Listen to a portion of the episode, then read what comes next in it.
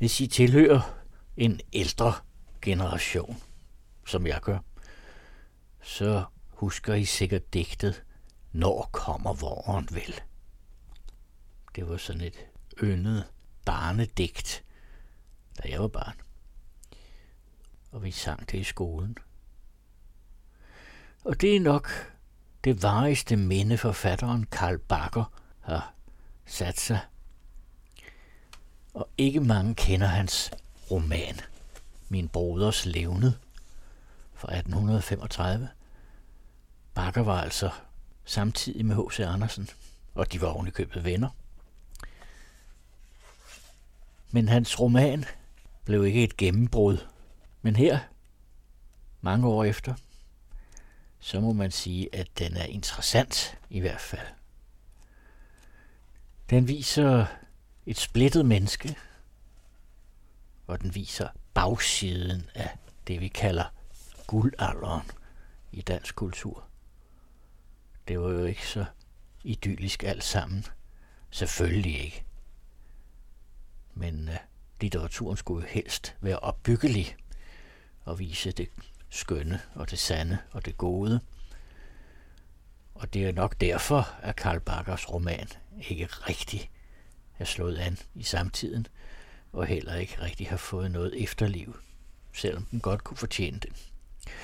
Nu giver jeg den i hvert fald en chance her i øh, uh, Farovs klassikere, og så må vi se, hvad I siger til det. Karl Bakkers lyriske åre fornægter sig ikke. Hvert kapitel indledes med et kortere eller længere digt, og her kommer så første kapitel. Og hvorfor vil I vel skilles ad? Nå. Ja, det kan katten, som øh, står og beklager sig, virker det til, men du har jo mad. Hvad vil du mere? ja, det må jeg undskylde. Og hvorfor vil I vel skilles ad? Kan kærlighed skiftes om til had? Vil du se på ham med et harmfuldt sind, hvem i går du kyssede på mund og kind? Præsten var endnu ikke kommet, en af min fars og en af min mors slægtninge gik tavse op og ned i den store sal på herregården, stundom rømmende sig, stundom stirrende ud af vinduet, men ingen af dem talte et eneste ord til den anden. Jeg husker så og grænt af min skønne mors portræt, som just hang på væggen i salen, forekom mig netop på den dag at have et særligt sørmodigt kast. Hun havde forandret sin smilende mine til vemodige træk, til en kummerfuld holdning. Måske var belysningen skyld deri. Når man er en dreng på seks år, så gammel var jeg netop dengang, kender man ikke sønderligt til bedrag, og mindst til det optiske. Endelig rullede der en vogn ind i borggården.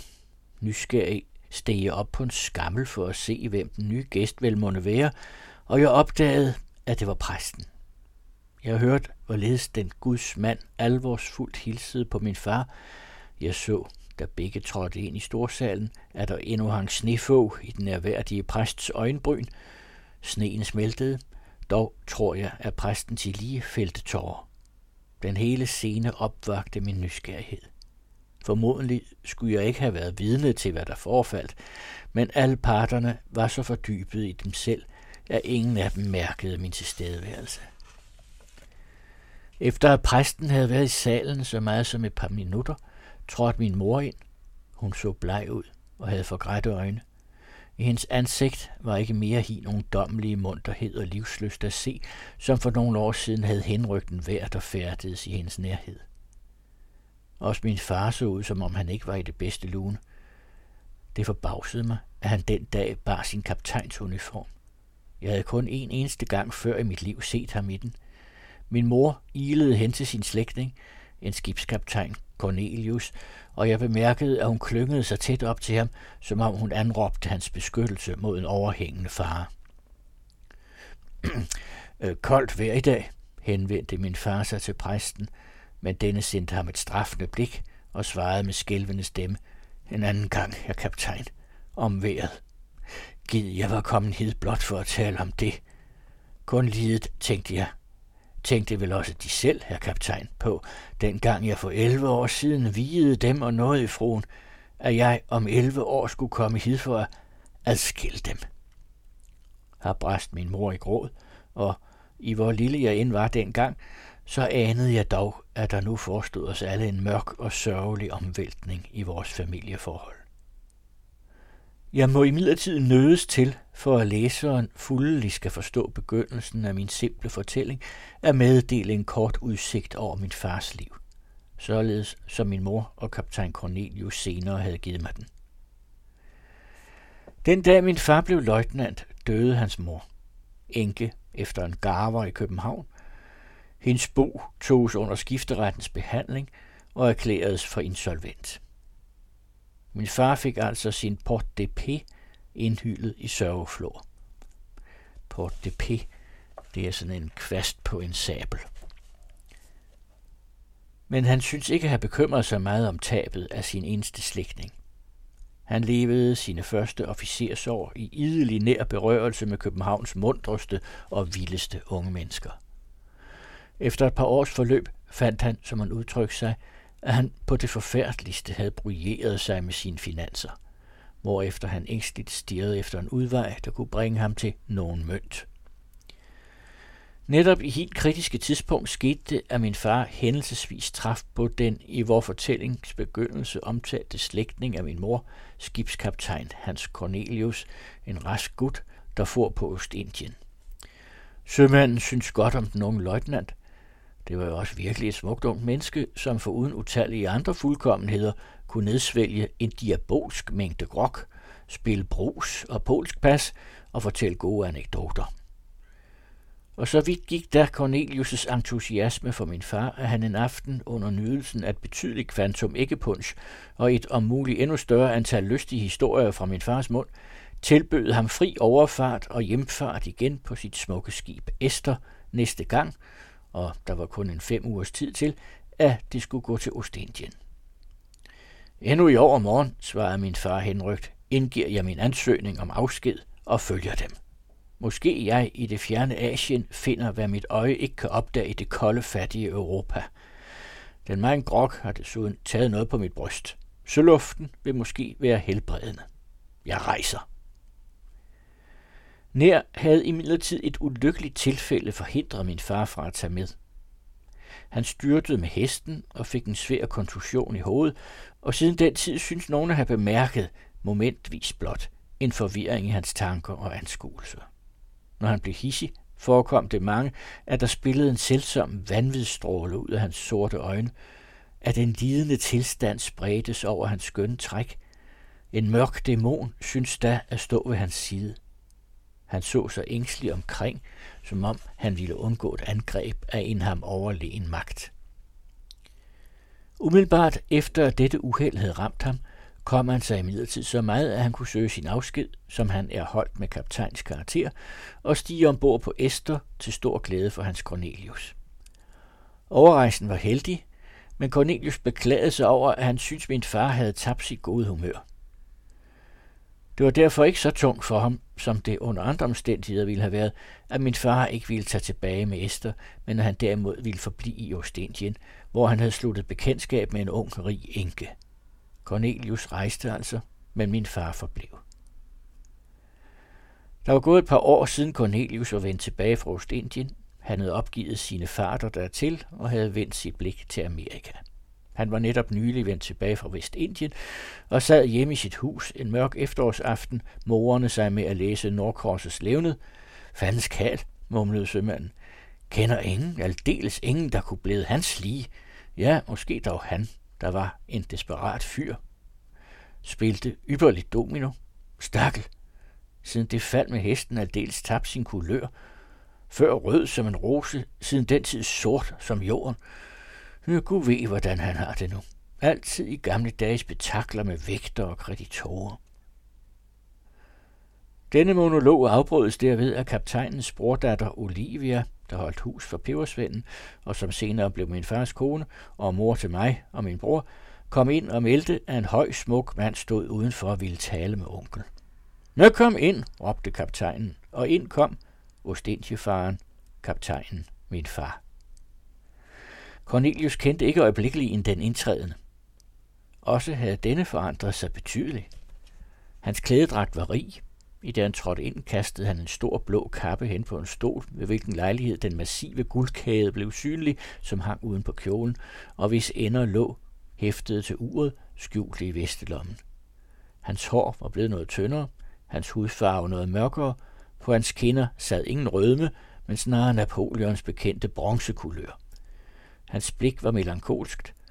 Han strakte sin hånd, der glimrede at ringe hen til Cornelius og sagde, Goddag du, mens et svagt smil skælvede om hans mund. For fanden, Haring, udbrød sømanden. Er du der? Du har lagt dig prægtige klæder til, krabat. Jeg kendte dig næsten ikke.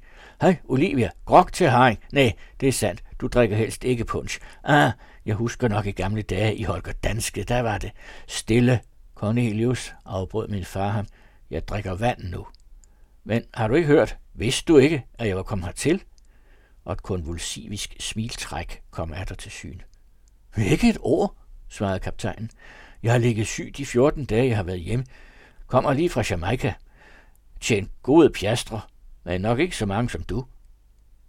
På et vink af onklen gik Olivia ud af stuen, og nu væltede der da en mængde spørgsmål ind på min far, navnlig om han var gift. En mørk skygge udbredte sig over min fars ansigt, og med en stærk betoning på det andet ord i den fjerde linje fremsagde han det gamle vers. Velfødt er vel en trøst, dog bedre vel opdragen. Vel gift er livets lyst. Vel død er hele sagen og dermed skjulte han sit ansigt i sine hænder og bræst i gråd, og det var først efter et kvarters forløb, at han syntes mere fattet. Men min Gud, råbte Cornelius, hvordan er det fat med dig? Ligger der noget tungt på din sejler, så betro mig det, så skal jeg nok se at få den flot igen. Min far takkede ham for hans venskab, så sig om i værelset og viskede sagte til kaptajnen. Vi er dog ene. Ja, vælger vi det, lød svaret. Ja, tog min far hemmelighedsfuldt til ord. Jeg skal sige dig, at jeg i de sidste uger ikke har været ene noget eneste øjeblik. Du må vide, en lønlig fjende forfølger mig i forskellige former, snart som nu hyre vampyr, der breder sine vinger ud over mig og vil presse mig ind i sit lodne læme for at suge blodet ud af mig. Snart som en ridder i hvid sølvrustning med et højrødt skærf. Han er dog bedre. Han udfordrer mig. Det er partiet gal. Han vil dog ikke overvælde mig. Snart, og det er det værste, snart som en ung kvindelig skabning med en pukkel på ryggen, så snart jeg kommer i affekt, siger jeg dig, og du må tro mig, så kommer en af disse skikkelser frem. Og hvad der er det værste, det er, at jeg i mine lyse øjeblikke selv er overbevist om, at jeg har taget fejl, at det hele grundes i selvbedrag fra min side, men øh, Cornelius, hvad tyder disse selvbedrag på? De peger på, at min forstand står på nulpunktet, at jeg til visse tider er gal, og vanvid er så sørgeligt. Man kan i hende øjeblikke tale over sig. En lang pause påfulgte, og Cornelius sad i stum forundring, udpustende frygtelige tobaksskyer. Han kastede pipen hen på bordet, lagde begge sine hænder på min fars arm og sagde i den venligste tone af verden, Hvorfor er du kommet hid? Er du syg? Hvad kan jeg efter din formening gøre for dig? Du skal gøre, hvad du før har gjort for mig, lød svaret. Du skal være min ven. Ja, råbte kaptajnen glad og ledsagede sit udråb med et eftertrykkeligt håndtag. Det skal jeg død og pine være, men så må du også være, hvad du var før. Jeg ser, du, begyndte nu min far. Jeg kommer til næsten som en fremmed. Alle mine bekendter var bort. Kun du, hørte jeg, kun du levede her i byen. Nu ved du, at der er et instinkt, der visker til os, søg en ven, med hvem du kan tale. Der tænkte jeg på dig og på Claus Sølberg, ham mølleren, som forpagtede fru Sæts mølle. Ja, den forpagtning gik hurtigt over styr, afbrød Cornelius ham. Efter et års forløb måtte han gå fra møllen. Han kommer nu hos mig og tigger og forsikrer mig stadig om, at årsagen, hvorfor han måtte fra møllen, var, at det var vindstille hele det år igennem, da han havde den i feste. Nu forleden havde han fået en tålelig hat af mig.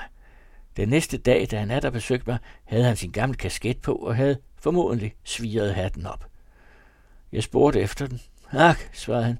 Da forgangen dag gik over Højbro, kom der et frygteligt vindstød og tog hatten af. Skade, svarede jeg, at den vind ikke kom dengang I havde møllen. du kan tro, at han blev rød i kammen. Min far smilede svagt og bad Cornelius om at lade lave et glas punch.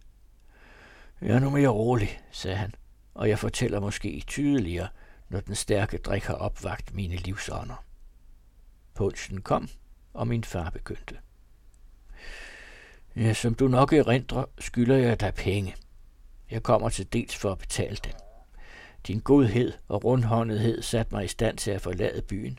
Den førte mig over havet. Da du rejste tilbage til Danmark, gav du mig 200 daler. Jeg har ikke glemt det. Årsagen, hvorfor jeg ikke ville følge med dig, var, ved du, mit bekendtskab med den unge enke Fanny S. Den aften, da jeg fortalte hende, at vi om 14 dage skulle sejle tilbage til Danmark, tilstod hun mig sin kærlighed. Forsikrede, at den kendte ingen grænse, intet mål, og ved Gud, hun talte sandhed. Hun tilbød mig at dele sine rigdomme. Jeg ægtede hende, og hun elskede mig med hin østerlandske varme, mod hvilken selv den spanske og italienske kærlighed synes mat og uden farve. Hendes afdøde mand havde været købmand, og handlen havde i hendes hænder under en ypperlig faktors bestyrelse ikke tabt. Jeg skulle nu overtage den, men snart mærkede jeg, at det brystede mig både på lyst og på kundskaber. Desuden længtes jeg efter mit fødeland. Solen skinnede her for stærkt. Det var ikke Danmarks tempererede klima.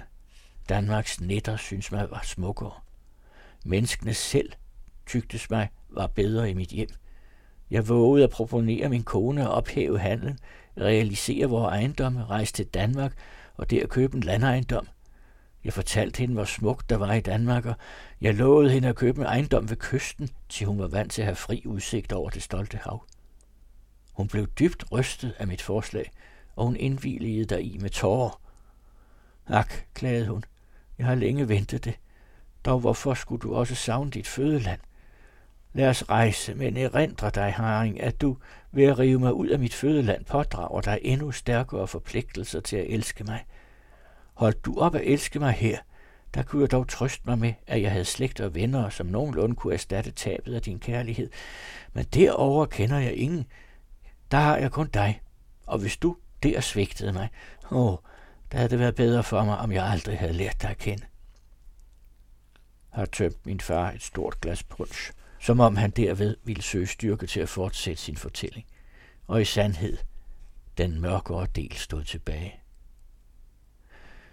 Sejladsen til Europa, vedblev min far efter dette ophold, var heldig på en redsom storm nær i kanalen. Fanny var på hele rejsen meget stille, og jeg mærkede, at hun ofte græd ved nattetid.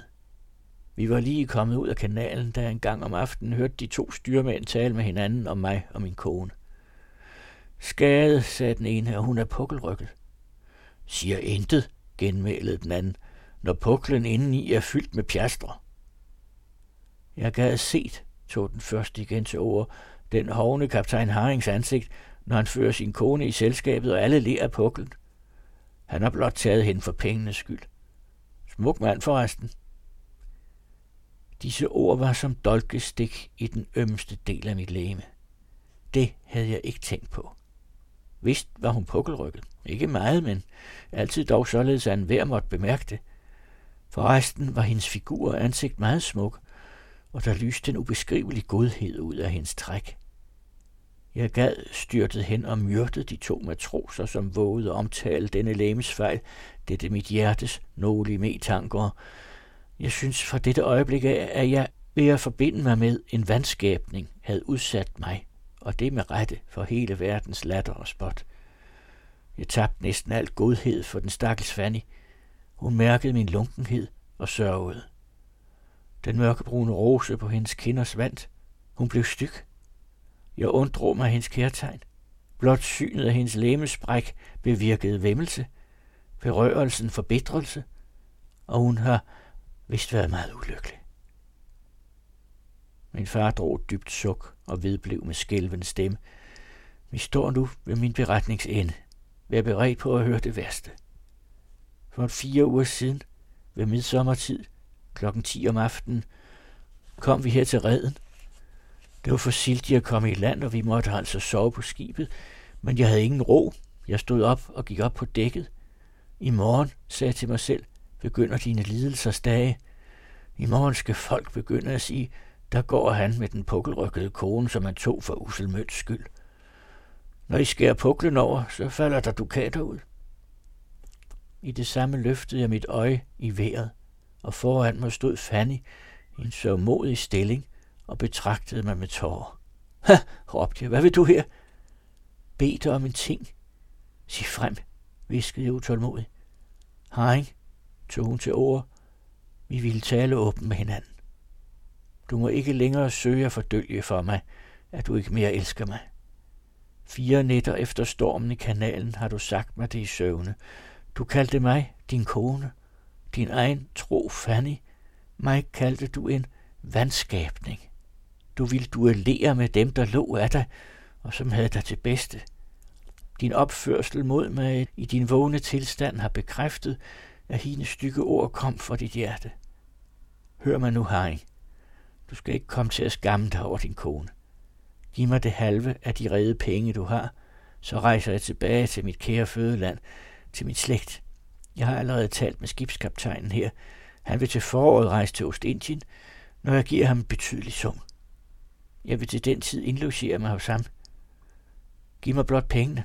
Du skal aldrig se mig mere. Dit fædreland skal ikke blive dig kedsommeligt for min skyld. Er du gal, Fanny? råbte jeg. Vi to kan ikke skilles ad i dette liv. Vi kan, tog hun grædende til ord. Giv mig blot pengene, Haring.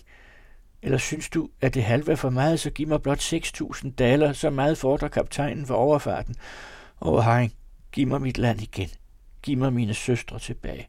Husker du dog ikke, hvad jeg sagde til dig hin aften, da du bad mig om at ville følge dig til Europa? Bad jeg dig ikke om at være trofast i din kærlighed, da jeg ellers herover måtte gå til grunde? Tåbelige kvinde, råbte jeg forbitret. Du får hverken det halve eller de 6.000 daler. Du er min kone og forbliver hos mig. Jeg greb hende vredt i armen og ville føre hende tilbage til sit leje, men hun vristede armen ud af mine hænder. Du har aldrig elsket mig, råbte hun. Du har lokket mig fra mit varme fødeland, for at du i dit kolde Norden kunne handle ilde med mig, men jeg vil ikke mishandles. Du har taget mig for mammons skyld, og Gud forlad dig din søn. Min far tav. Spændt spurgte Cornelius. Nå da, hvad så? Der rejste min far sig op, rysten over hele lægemet. Han så sig ængstelig om i værelset, bøjede sit hoved ned til Cornelius' øre og viskede, og så sprang hun i søen. Forbarmende Gud, råbte Cornelius. Og hvad gjorde du? Min far satte sig af ned og vedblev. Siger du, jeg befandt mig i helt øjeblik i en selvsom sindstilstand. Jeg var ikke mester over mine egne tanker. Ak, Cornelius, der gives øjeblikke, hvor i en mægtigeres hånd ligger tung på mit stakkels hoved. I dette nu er jeg herre over mine tanker og min vilje. I næste moment vil du måske se mig anderledes. Der er det som om jeg, Masepali, var bundet til en vild ganger, der for med mig gennem tykke, vejløse skove, over høje bjerge, over åer og floder, ned i vanvid sorte afgrund. Det er som om en stor ørn holdt mig i sine gule kæmpeklør, svang så højt i vejret med mig og lod mig derpå fra skyen på den blå himmel falde ned i det kolde hav. I hine mørke øjeblikke vil jeg ikke kende dig. Dit ærlige ansigt vil være mig fremmed. Frygt, ved du, at jeg ellers ikke kender, men i hine tunge minutter skælver mit hjerte, som om jeg var et barn, der stod ansigt til ansigt med en opbragt fader. Er det om dagen, så synes man, at det er nat, og omvendt bliver den hvide måne for mit blik til en brandrød sol. Det er da ikke mig selv, der taler. Et fremmed væsen lægger ord på min tunge, som mit eget jeg fralægger mig. Tro ikke, Cornelius. Tro for Guds skyld ikke, hvad jeg siger i hine usærlige øjeblikke. De usandfærdigheden sidder på min læbe. Tro det ikke. Lå mig blot det, lå mig det, og min taknemmelighed skal være grænseløs. Min far var stærkt bevæget. I midlertid trøstede Cornelius' milde tale ham nogenlunde, og han fortsatte sin fortælling noget roligere. Mig selv ikke bevidst, styrtede jeg mig ud efter hende, sagde han. Men da jeg var kommet ud i vandet, vidste jeg ikke længere, hvorfor jeg var sprunget ud. Skibsfolk var imidlertid blevet opmærksom på den støjen. Jeg ved selv ikke, hvad jeg skreg, men de forsikrede mig, at jeg havde hørt nogle gennemtrængende skrig som en kvindestemme. Jeg svømmede til land og styrtede bevidstløst til jorden på den såkaldte lange linje. Her fandt man mig om morgenen, og man bragte mig til Tolbod Vinhus, hvor jeg opvågnede og så mig omgivet af en læge og to politibetjente. Jeg styrtede op og tænkte mig om. Efterhånden kom den svundne nats begivenheder for mit indre øje. Jeg forbigår politiforhøren. Jeg forbigår det frygtelige optrin, da man pludselig førte mig ind i en stue, hvor min stakkels Fanny lå livløs, udstrakt på en borger. En vandplante havde slynget sig ind mellem hendes sort hår. Denne grønne krans i forening med hendes hvide natdragt mindede mig om hin glade dag, da hun blev min brud. Her lå da død og kold, den, som på jorden havde elsket mig inderligst. Fjern fra sit kære Asien, fra slægt og venner, fandt hun en tidlig grav i de kolde vande, og jeg var den usagelige årsag til hendes død. Cornelius hørte med stor sindsbevægelse på min fars fortælling, og spurgte ham derpå, hvilke tjenester han i dette tilfælde kunne yde ham. Min far svarede, mange og store tjenester. Kan det undre dig, at mine mørke øjeblikkes antal har formeret sig? Jeg har købt det store gods Højrup i det nordlige Sjælland. Kom og besøg mig. Jeg trænger til adspredelse. Når der er nogen hos mig, er det bedre med mig. Åh, kunne jeg tilbagekøbe hende fra Elysium Cornelius. Jeg sværger dig til, jeg vil give alt mit guld, al min rigdom. Jeg vil blive til en bonde, gå bag ploven og fælde glædestår. Dog, hvorfor stedse tænke på at tale om en og samme genstand? Vil du komme ud til mig? Cornelius lovede det, hvis han måtte tage sin brordatter med sig. En anmodning, hvor i min far øjeblikkeligt indvilligede. Min fars gård Højrup lå på den nordlige kyst af Sjælland. Det var en meget gammel herregård, omgivet af grave, hvis vand dog aldrig var rigtig klart. Oprindeligt var den nok bygget af en sørøver. Små tårne stod på alle fløjene af gården. En uhyre lade, bygget af store firkantede kampesten, var det første, som faldt ind i øjet, når man kørte ind af den store stenport med de underlige gamle forsieringer. På laden var indhugget med jernbogstaver Axel Arnfeldt 1647. Umiddelbart fra hovedbygningen kunne man gå ned i haven. Vinranker og fersken træer beklædte murene. Ja, ved at gennembryde en rude havde man ført en ranke ind i havestuen, og det var da morsomt at se, hvorledes den gren, der var inde i værelset, grønnedes tidligt om foråret, mens den øvrige del af træet udenfor var dødt og koldt. På venstre side af haven lå et engelsk anlæg, på højre dyrehaven, og lige for bygningen væltede sig brølende det vilde, stormfulde Kattegat. Det var her, på det dejlige Højrup, at Cornelius med sin bror datter Olivia opholdt sig i flere måneder for at adsprede de mørke tanker, som jævnlig plagede min far. Det var her, at min far lærte Olivia nøjere at kende, og det var her, at præsten en mørk efterårsaften videde min far og Olivia til Cornelius' store fryd. Vielsen skete i al stilhed, og præsten kørte hjem sille om aftenen. Men om natten opstod et frygteligt uvejr – det klang ude fra Kattegat af, som om der opførtes en vældig musik af tusinde harper, basuner, piccolofløjter og kontrabasser. Hvor der er rejst i Jylland, har to mil fra kysten, hørt Vestervog Vågø ved midnatstid, han kan dømme om stormens magt hin både nat. Min far var mørkt stemt. Oprører den druknede fan i søen, mumlede han ved sig selv. Gør hun endnu krav på min kærlighed, og harmes hun over, at jeg elsker Olivia – lever vel hendes genfærd i havet. Vækker hun sine søstre, de hvide havfruer, for at synge brudesangen uden for mine vinduer. Og tankefuldt gik han klokken halv to ind i brudekammeret. Lampen brændte svagt i soveværelset, da døren klokken to sprang op, og en kvindelig skikkelse i hvide klæder, drivvåd med udslagende hår, styrtede ind til det nygifte par og råbte om hjælp, om hurtig bistand. Dette syn berøvede min far besindelsen. Hvad vil søen oppe på landjord? Hvad vil døden her i livet? Synk tilbage, Fanny, i den kolde sø, og forstyr ikke min fred. Og dog var der aldeles ingen årsag til frygt og redsel. Til graven, har vi alle erfaret, beholder, hvad den har fået, og vejen der tilfører hen, men ikke tilbage. Den kvindelige skikkelses pludselig indtræden i brudekammeret var foranledet af en naturlig tildragelse. Skibet Iris fra Newcastle, ladet med stenkul, kaptajn Darby, var strandet ud for Højrup. Kaptajnen var svømmet i land med sin kone, men var svømmet tilbage til skibet for at hente sin søster. Konen, som var gået i land i det engelske anlæg, ilede gennem haven op til hovedbygningen og har ledet lyset hen til brudegemakket. Men den følgende morgen, da den rødlige efterårssol tittede nysgerrigt ud af skyerne for at se, hvilken ødelæggelse stormen afvigte nat havde anrettet, der var skonnerten Iris sunket. Kun den øverste del af masten stod over vandfladen, og det engelske flag hang sørmodigt ned i bølgerne, mens kaptajnens og hans søsters afsjælede læmer af strømmen dreves langsomt ind på kysten.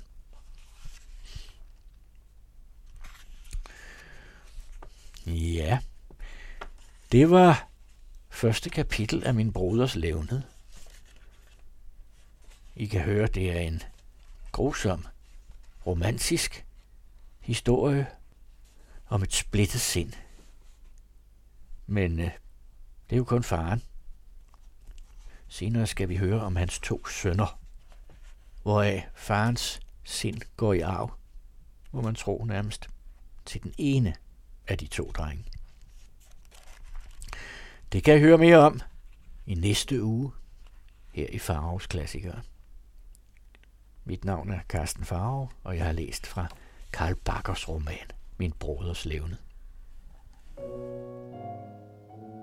Du lytter til den anden radio.